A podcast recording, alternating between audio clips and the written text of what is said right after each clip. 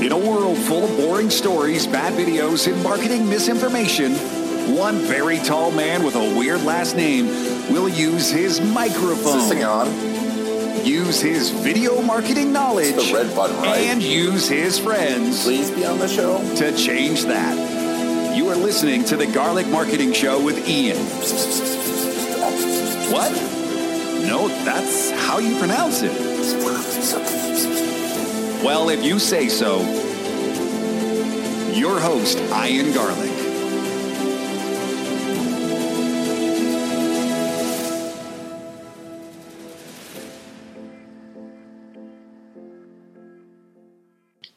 Welcome. This is Ian Garlic and the Garlic Marketing Show. Uh, today's guest is going to be awesome for a lot of you. If you're an attorney, you're going to love it. If you're a software company, you're going to love it. If you're thinking about podcasting, you're going to love it. We've got a lot to talk about. Uh, but first, little plug. You know, if you're looking to make your law firm or software company stand out and be remembered to become the only choice, your most powerful tool are your client stories. Video of your client stories improve the performance of every piece of your marketing. To learn how to create the perfect video case story, go to Authentic Web Media or authenticweb.media slash perfect case story, and that will be in the show notes. Awesome. Well, uh, Anand Upadhye, You got it. I got it.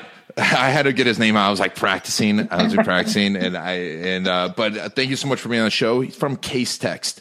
We're going to talk about disruption today. We're going to talk about success stories. We're going to talk about using legal tools as marketing tools to to really have your value proposition for a law firm out there. Uh, his podcast and how they're getting a SaaS company, how they're growing a SaaS company and really disrupting. Anna, so tell me, how did you get involved in this? Because you were an attorney to start out, correct? Yeah, that's right. You know, I've kind of cycled through a lot of the uh, occupations in the legal industry. I mean, before law school, I was a paralegal for three years, so I, I kind of handled that side of things. Uh, that's where I really started doing legal research before I even went to law school, passed the bar, etc. Um, you know, and that was a that alone was a very good insight as to where a lot of the legal research happens. Right? I mean, there's a lot of brilliant paralegals doing that work. After that, I went to law school. Uh, and then I practiced law for six years, first as a prosecutor, then as a litigator at a large firm. And I've been at Casetext for about three and a half years now. And you made the jump from lawyer to business development because That's right. Yeah, that's a good question. So I, I never, I mean, if you would have asked me five years ago that I would have had business development in my title now, I wouldn't have believed you. Uh, um, you know, I, so this was based on opportunities and um, the opportunity for innovation primarily that I saw in the legal industry, right? So, as an attorney, uh, and as, as you know, I know you, you've worked with a lot of attorneys, you know a lot of the the attorney workflow. Uh, I was you know deep in that workflow and when you're deep in any workflow as a marketer as an attorney whatever it may be you're privy to a lot of the worst parts of it and a lot of the best parts of it and uh, a lot of the worst parts of it are very painful and that's a kind of a silicon valley term right a pain point and then solving for that pain point uh, what i realized in my six years in practice is that there was a huge amount of pain in a lot of the verticals in legal.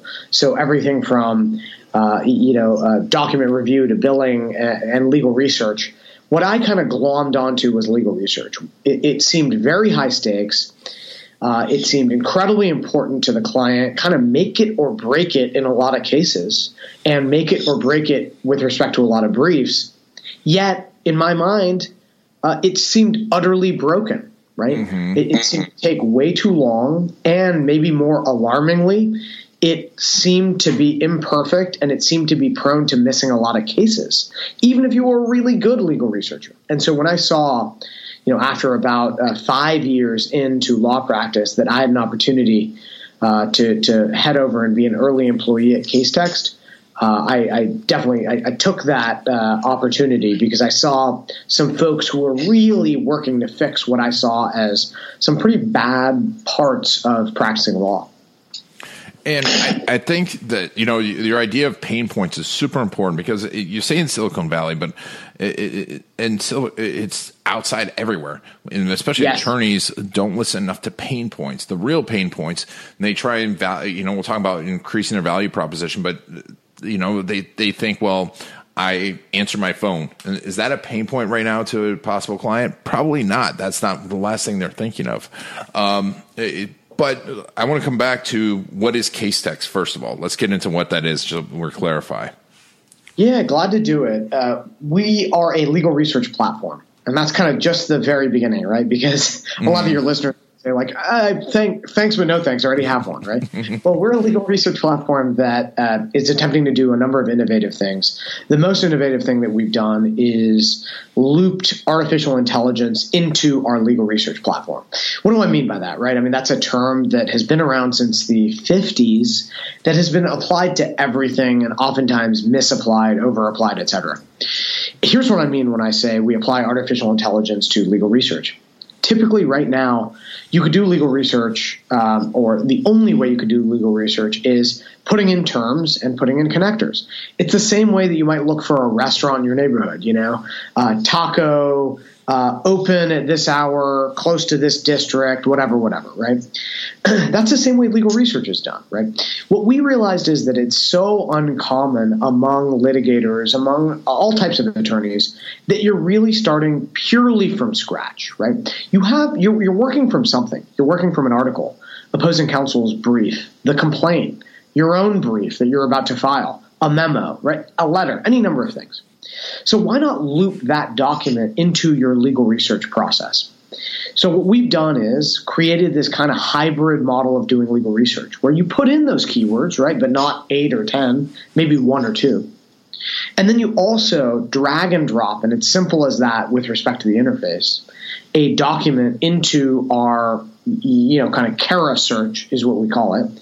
Um, and uh, it stands for Case Analysis Research Assistant. And what our system does is applies natural language processing, applies latent semantic analysis uh, to essentially play a very complicated matching game.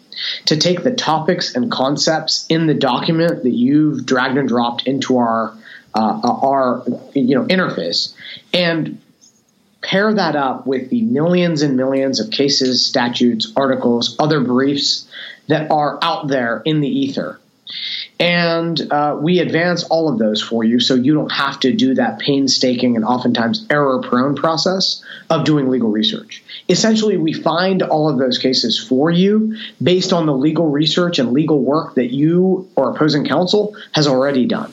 Right? Why leave that work out when you could loop it into the legal research process? Don't start from scratch. That's amazing. That's really cool. Um, and obviously saves a lot of time and money for the clients. Uh, right. And we'll talk about using that in marketing. But you know, my immediate thought is, it seems like it should be a thousand times more effective than the old way. Uh, have you done side by side comparisons, especially like I'm missing stuff? Yes. So we actually just released, and I'd be glad to send it over to you, put it in your show notes or, or uh, you know, however you distribute content. But we have that online. The National Legal Research Group um, just did a, a white paper uh, with us.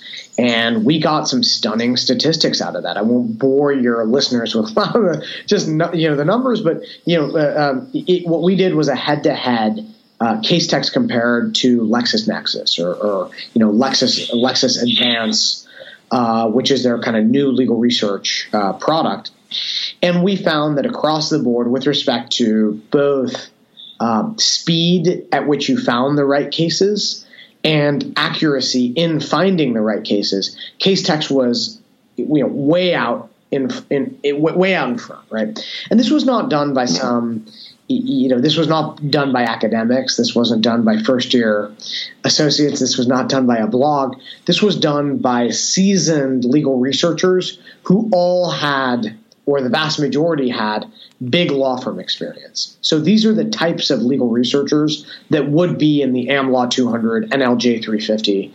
Um, these are your extremely skilled legal research experts who found that we were head and head and shoulders above, both res- with respect to efficiency and accuracy. Yeah, and that I mean, when you have both those, it's it's it's a weapon that I mean, it's a powerful weapon, right? Um, and not only saving money, but also that peace of mind. I'm sure when you're like going through that. Um, and and how did you set that up? Because I think for any type of because any type of SaaS tool, right, is is about replacing finding a pain point and making it work better and showing the value. Now, there's inherent value in in you say efficiency and accuracy from an attorney standpoint. You know, sleeping better at night from a client standpoint, saving money. Right. Um, right. But how did you go about setting up that type of case study? Yeah, so we wanted it to be uh, as kind of scientifically rigorous as as possible, and what we realized is that obviously, if you give someone the same legal research problem and they use Casetext first and then Lexis, they're going to have a much easier time solving for that when they go to Lexis, right? Because they've already done the legal research on Casetext. So we had to get even more researchers in. And, you know, what, what we first did was get kind of a baseline, right, from these legal researchers of, and again, these are, these are kind of expert legal researchers as to what cases were the best ones, what cases were the most relevant. And then what we did is we kind of created a scorecard and, and, and gave them the problem, the prompt, kind of de novo and said, "Hey, uh, off you go." And uh, you know, we gave some of them Casetext, and some of them, uh, and some of them had Lexis Advance, and they just got to um, you know take that bat and, and swing uh, and and see what how many cases that were relevant that they they found and how quickly they found them. Uh, and so you know we we tried to make it as rigorous as possible. But I mean you know that that experiment and that white paper that that came out of it, which is really brand new right right as i said you know yeah I'll, I'll, give it to you in your show notes it may have to be in a couple days right because wow. it, it, just came out um, now having said that i mean we have we have heard a lot of this anecdotally for a while, but of course, um, you, you, know, the white paper was kind of a white knuckle experience for us because we were waiting for the data to come back. Course, you know, as a company, I mean, you you you hope that what what we've been hearing for years is going to come to bear, right? Because I mean, how how would that feel if we get all these anecdotes and then we uh, and then we get results back that says Lexis is eight percent more efficient than us? I mean, that'd be just heartbreaking. Um, yeah. So it was definitely my knuckle experience waiting for that data, but it was a giant sigh of relief and a, and and and very exciting when we saw those numbers come back. I can only imagine. Um, wow. um, that's a that's fantastic, and that's exciting because now you're going to market with that. Um, and so we're going to talk a little bit about your marketing in a second, but I want to talk about now if I'm a law firm and I, I can take because that to me is now I'm providing more value to a client. How do I use something like that and say, hey, I'm using case Casetext to to work with? How do I use that in my marketing? Yeah, it's a really good question. And I actually just spoke on this, uh, well, God, just uh, maybe a couple months ago at the Legal Marketing Association Tech uh, conference. And, you know, I think it's a good question. And, you know, I think marketers are really out front on this. I think marketers so frequently view things in uh, in in a way that law firms should as a whole. And so uh, I think marketers are oftentimes some of our best friends here because when they look at innovation or they look at a new tech tool, they realize right away that this isn't just a tool that their attorneys can use, but this is a tool that they could talk about their attorneys using. And oftentimes to a client, you know, I think a lot of attorneys assume that clients you know, uh, uh, don't really care how the sausage is made, right? Don't want the kind of the kind of mess of law practice. They just want to see the deliverable. They just want to see the brief. They just want to see the completed memo. Well, I've talked to dozens and dozens and dozens of in-house counsel, and you know uh, that was part of my preparation of other talks I, I, I give on what your clients want, and that presumption couldn't be further from the truth your clients want to know, especially the tech clients, but also, uh, you know, you'd be surprised how many Fortune 500 chemical companies or railroad companies or you know uh, uh, delivery companies are really i mean they, they, their branding isn't high tech but they really are. I mean these are some of the some of the most high tech companies out there. They don't work in silicon valley you know, they, they don't brand themselves as high tech. But I mean, if you look at a lot of them, I mean, they are at the cutting edges of a lot of stuff. They want to know that their partners, whether that's consulting or legal, uh, are interested in using artificial intelligence or um, whatever tech tools are out there in that representation.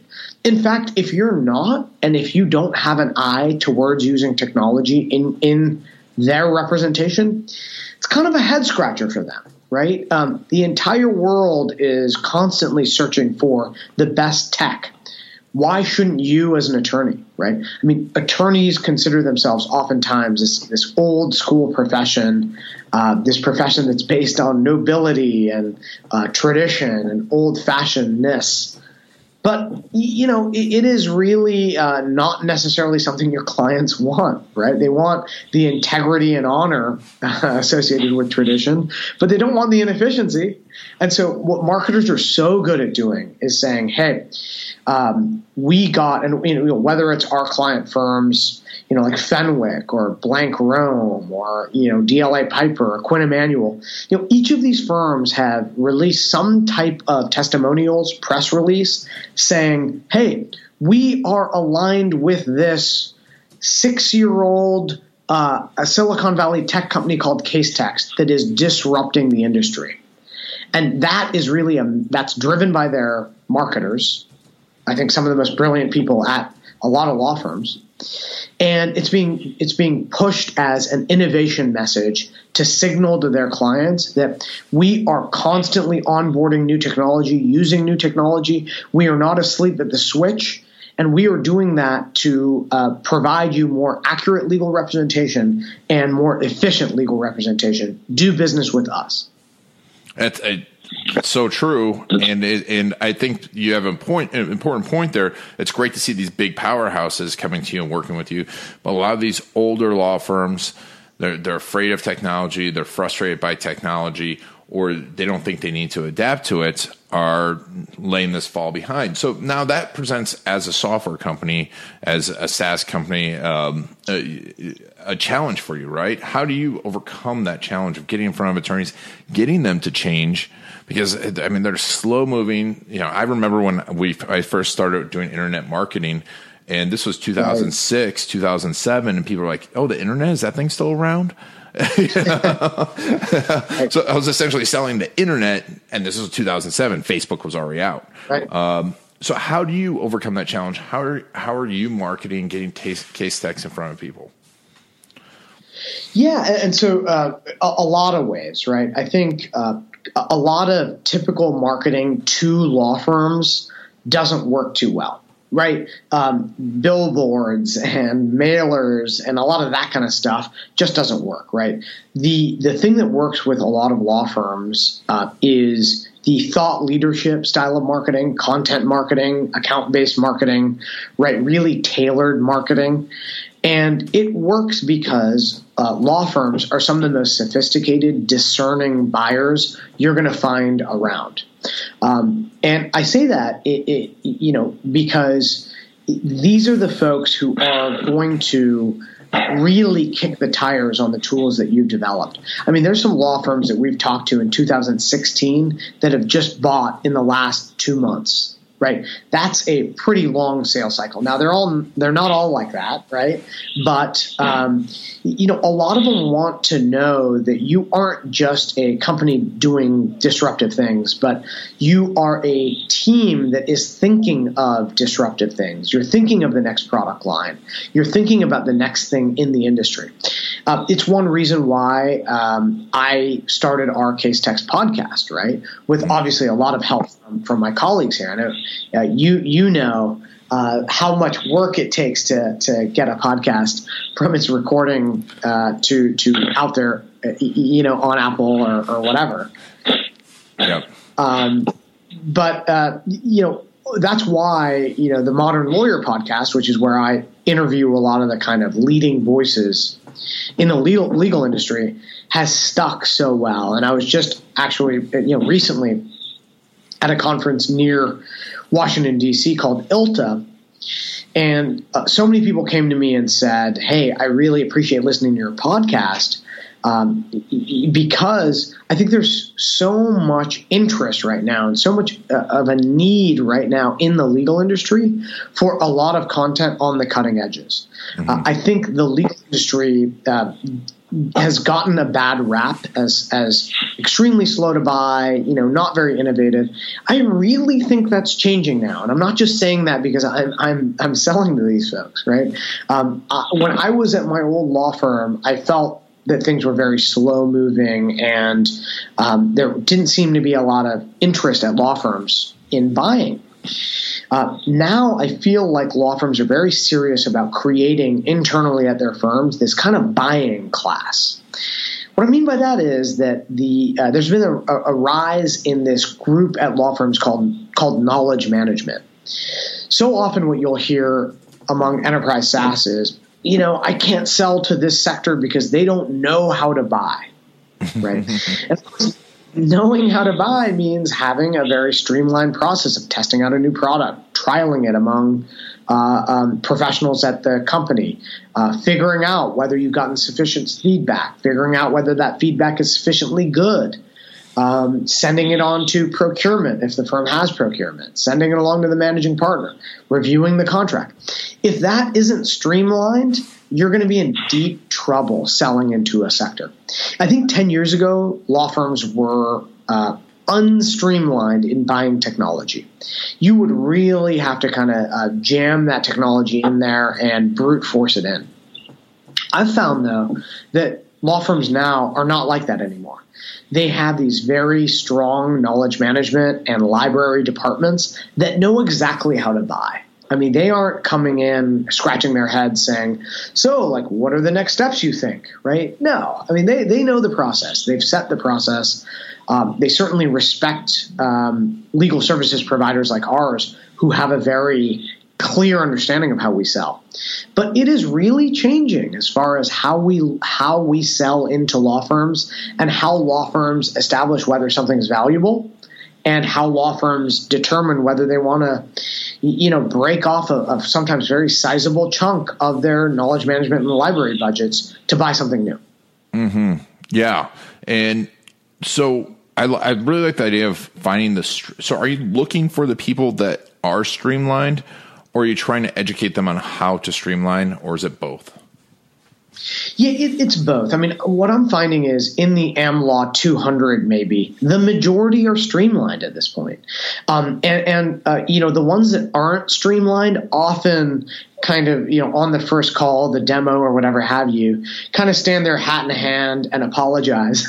You know they say like hey look we're not really a tech kind of firm. So and, and at that point they really appreciate when i say hey that's totally fine. Here's how we normally do it. Listen to this podcast on how we've sold.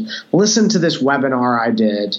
Um, you know, this is how we recommend you uh, take a look at our our product. And you know, one of the things I'm most proud of uh, with our Casetext product is, you know, we've sold to dozens and dozens and dozens of law firms. You know, we've sold to, you know, full firm-wide subscriptions to over 20% of the AmLaw 100 alone, and then dozens of more AmLaw 200 and, and NLJ 350 kind of firms. The thing that I'm most proud about is not that. Uh, what I'm most proud about is our 100% renewal rate. No firm that has ever subscribed to Casetext has ever canceled their subscription. Wow. Um, that for us is the is is I mean that should be the expectation, right? Uh, when we sell to a firm, we make sure that we are a good fit. If we're not a good fit, or they seem to be kind of reluctantly limping into the buying process, we, unlike a lot of other enterprise SaaS, um, slow that whole thing down and say, maybe next year because we are jealously guarding that 100% renewal rate because we know how precious that is. We know how rare that is.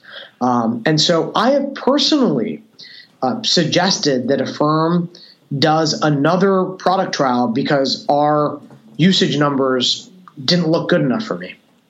And I slowed it down and said, no, Um, it's rare. I mean, typically, you know, 85, 90% of firms that do product trials with us have very strong usage and move on to subscribing to our platform. But if they don't, nah, it's not it's not something that, that we that we move forward and do.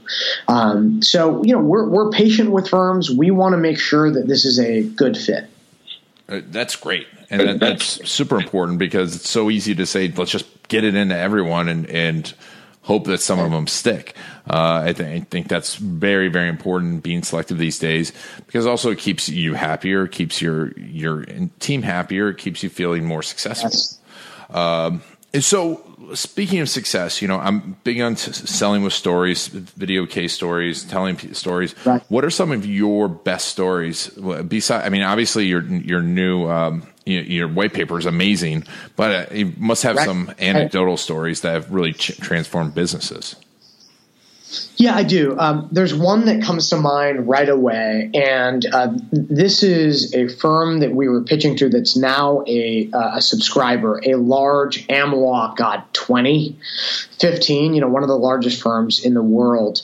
And um, I was pitching to a number of partners and associates in their New York office. And um, the partner uh, in the room was working on a, a, case in the Delaware Court of Chancery. Now, I had my pre-baked brief, and I was showing them this uh, this brief that I always use. It's almost rehearsed in my mind. Doesn't matter if I'm sleep deprived or if I just got off the plane. I could just do this demo, right?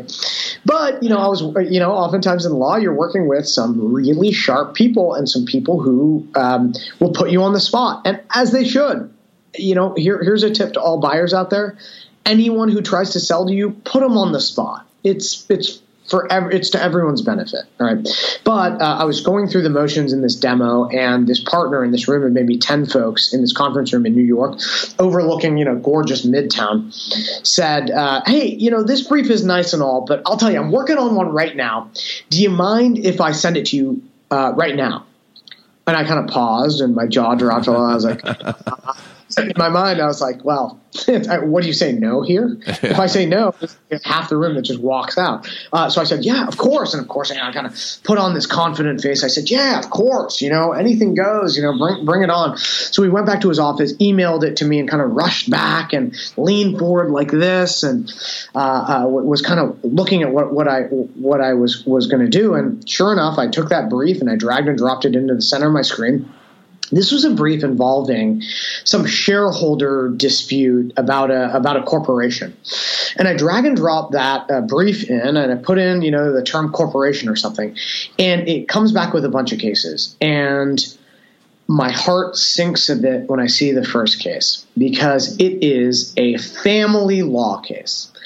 And the, as far as I can tell, this brief has nothing to do with family law.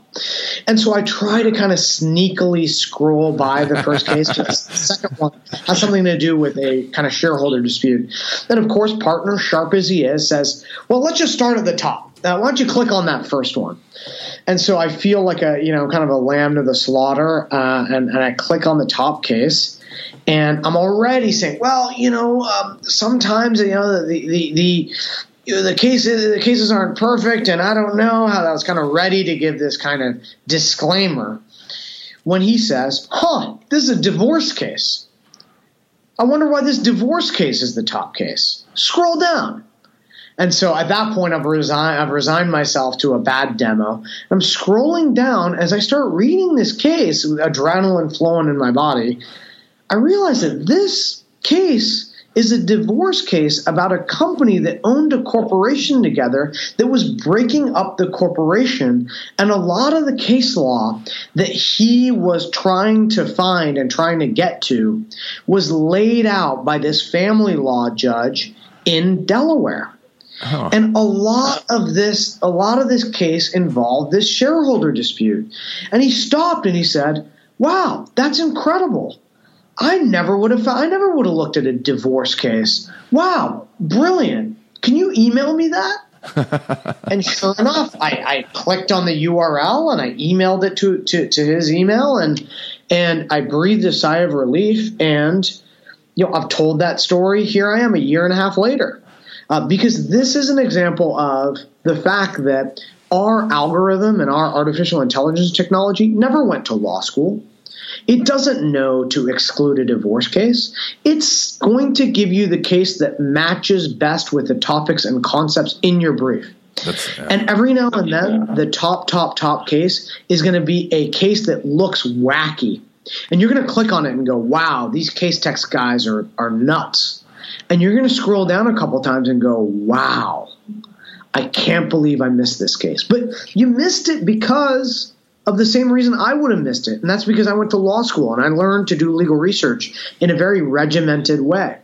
And in, in part, I learned to exclude all of these kind of silly cases. Oftentimes, the silly cases, the cases that are kind of that needle in a haystack, are way out over there in haystacks that you're not even searching in. That's the beauty of artificial intelligence and the beauty of technology applied to legal research. It doesn't care that you're not looking over there. It's going to advance those cases to you. I love that story because you know we talk so much about the technology, and the technology seems all cool, but that story like makes makes you feel it, makes you feel it, and like even if you're not an attorney, eh, you can understand now why that would work and wh- how it works, right. and, and and the amount of time and money it can save, and you know possibly even save a case because he didn't he would have never looked yes. there and maybe found that piece of information that was the the turning point. That's that's a great story. That's so cool. So I'm assuming now I'm going to bring it back to the podcast because you talked about how you're using the podcast. Obviously, you're using the podcast for marketing, getting in front of other attorneys, but you told me about like using the podcast to educate prospects. How are you doing that? Yeah, it's one thing I've learned among a lot of law firms. Look, law firms are businesses, but they are very intellectual businesses. They're kind of academic minded. They are uh, businesses that really relish in you know new ideas and new approaches to things. Um, and and so you know a big part of the podcast was um, you know, aligning us with a lot of thought leaders out there and talking about, you know, as I say at the beginning of every podcast that, that I host, it's a podcast about rapid change in the legal industry. Because for the first time, I think in many, many dozens of years, uh, every every person in the legal industry, whether you are an attorney or marketer or uh, or you've got the term innovation in your title, you know that things are moving fast. Uh, it's one big reason why I love the legal industry. It is in rapid change, and I find that to be exciting. It, you know, the podcast itself is for marketing. You know, I mean, it is to uh, uh, you know align uh, myself and Casetext ideas.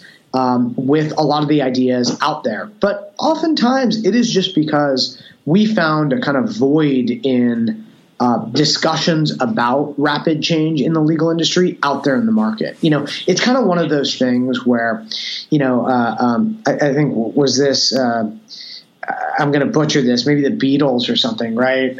I forget who it was, but it was, you know, they wanted to make the music they wanted to listen to, right? And, you know, with this podcast, it's almost like I wanted to make the podcast that I wanted to listen to right? A podcast that brings on kind of movers and shakers in the legal industry, whether it's in um, at a law firm or in-house counsel. You know, we've had the uh, uh, assistant general counsel at Microsoft talking about what he demands from in uh, from outside counsel. We've had the VP of litigation at Macy's International.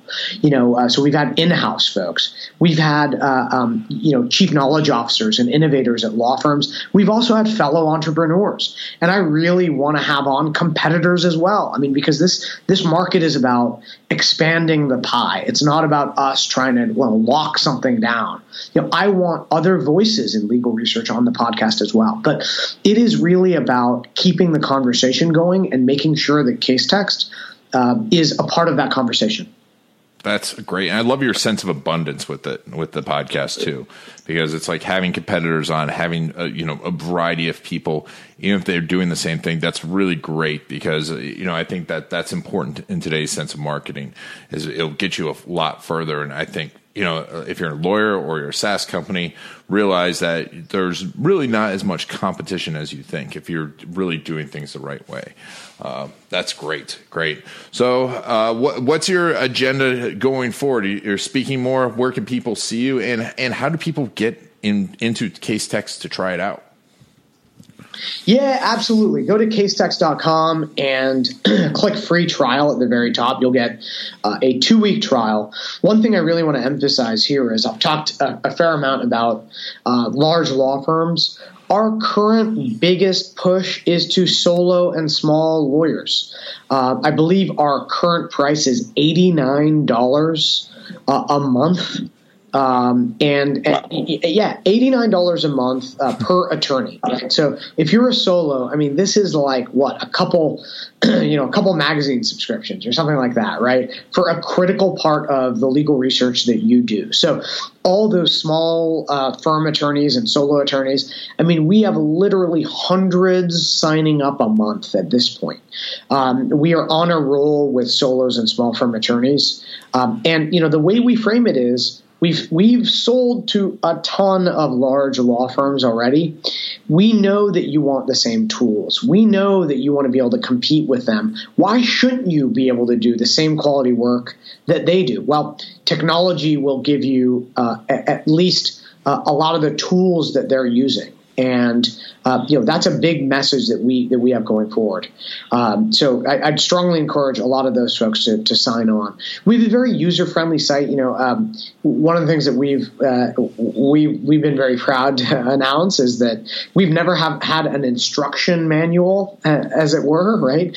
Uh, neither does uh, an iPad or Amazon.com. Right? I mean, you go on there and you put things in the cart and you check out, or you you give the iPad to, to a two year old the two year old is clicking on things and playing games, right? They don't know how to read. No one taught them how to use an iPad. They just intuitively get it. Um, our site, we hope, is you know, no, I'm not I'm not putting us in the same bucket as Apple or Amazon, right? I don't want to get ahead of myself. But we we hope our site is uh, the the legal research equivalent uh, of that. So sign on to the website, click free trial, and see for yourself. Click on the big orange button that says CARA um, CARA Artificial Intelligence, CARA AI, and drag and drop a document and see for yourself. Um, you know, I, I, think it's a proofs in the pudding kind of situation, and you should take a look. As far as me, I'm doing an increasing amount of speaking. I'm, I'm actually uh, speaking at a legal technology conference in Rio de Janeiro, Brazil, in about three weeks. So I'm flying down to speak there. It's uh, put on in, in collaboration with the International Bar Association. I'm at the ARC Knowledge Management Conference in New York next month. Um, speaking at another one uh, in November that I'm currently blanking on. Um, you know, but legal technology, rest assured, is not just a U.S. phenomenon. It is hot and it is changing the way law is practiced in uh, you know in in North America, South America, uh, all over.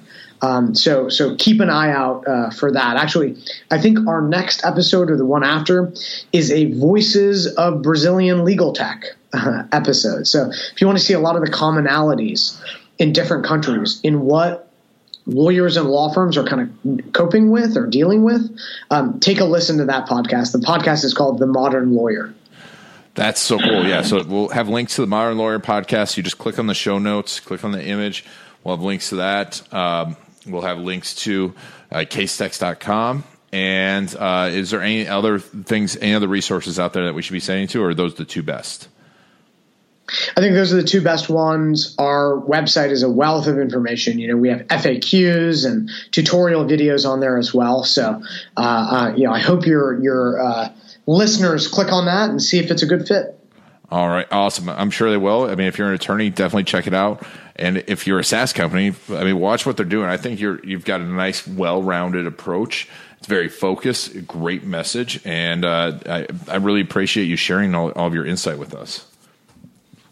Hey, I really appreciate it, and it's an honor to be on, and I, I, I really uh, am uh, proud of getting the invite. Thank you. Awesome, awesome. Well, Anand, thank you so much, and make sure to check check out uh, casetext.com. And this has been Anand and Ian saying thank you very much, and for taking us on your journey, and uh, make sure to take some action on it. If you haven't signed up already, make sure to sign up for the free training. It's free for limited time. The Level Up Video Marketing Training. Really take your business to the next level. Just go to authenticweb.media slash level up or click on the show notes and there will be a link right there. I look forward to seeing you in the training and look forward to seeing you level up your business.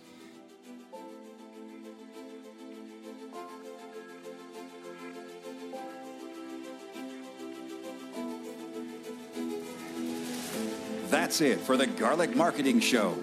If you want to get the inside scoop and the latest techniques, make sure to follow I Ian Garlic on Facebook.